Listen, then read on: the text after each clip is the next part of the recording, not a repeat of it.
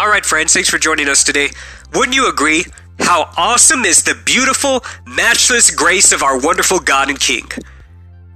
Now, here's a very quick teaching today from a great scripture on an understanding of, as well as the benefits of biblical grace. Titus chapter 2, verses 11 through 15. For the grace of God that bringeth salvation hath appeared unto all men, teaching us that, denying ungodliness and worldly lusts, we should live soberly, righteously, and godly in this present world, looking for that blessed hope and the glorious appearing of the great God and our Savior Jesus Christ, who gave himself for us, that he might redeem us from all iniquity, and purify unto himself a peculiar people, zealous of good works. These things speak and exhort and rebuke with all authority. Let no man despise thee. Now, from this passage in Titus chapter 2, it shows us that biblical grace does not, number one, give believers a license to sin or live carelessly. Number two, make provision for complacency, nor does it absolve believers of the privilege, honor, and the responsibility of being zealous of good works. Now, the best part about this is that we as believers are supernaturally empowered by and dependent upon His grace to actually do these things. And biblical grace certainly has these benefits and directors for believers. Grace, according to God's word, gives and does these.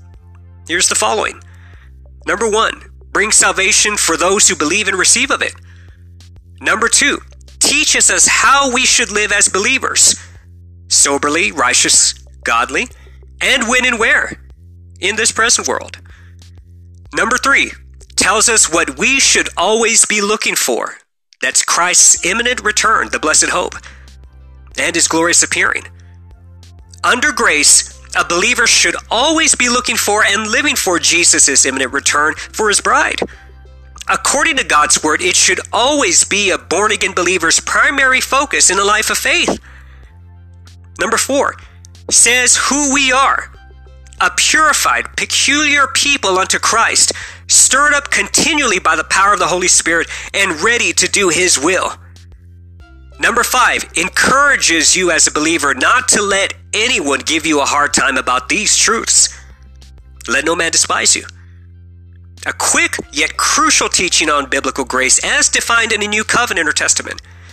Friends, there's so much more to share on this. So take time today to give God the glory for His awesome grace in our lives.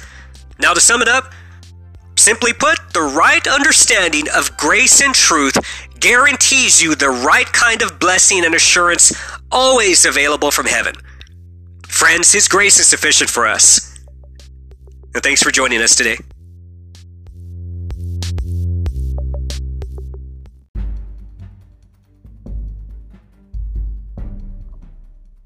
We hope that you enjoyed this edition of the E3 Moment. Take a moment to visit us online at www.facebook.com forward slash the E3 Moment. Once again, thanks for listening. And know that a supernatural encounter with God will encourage and equip you for life. May God richly bless you in the days to come.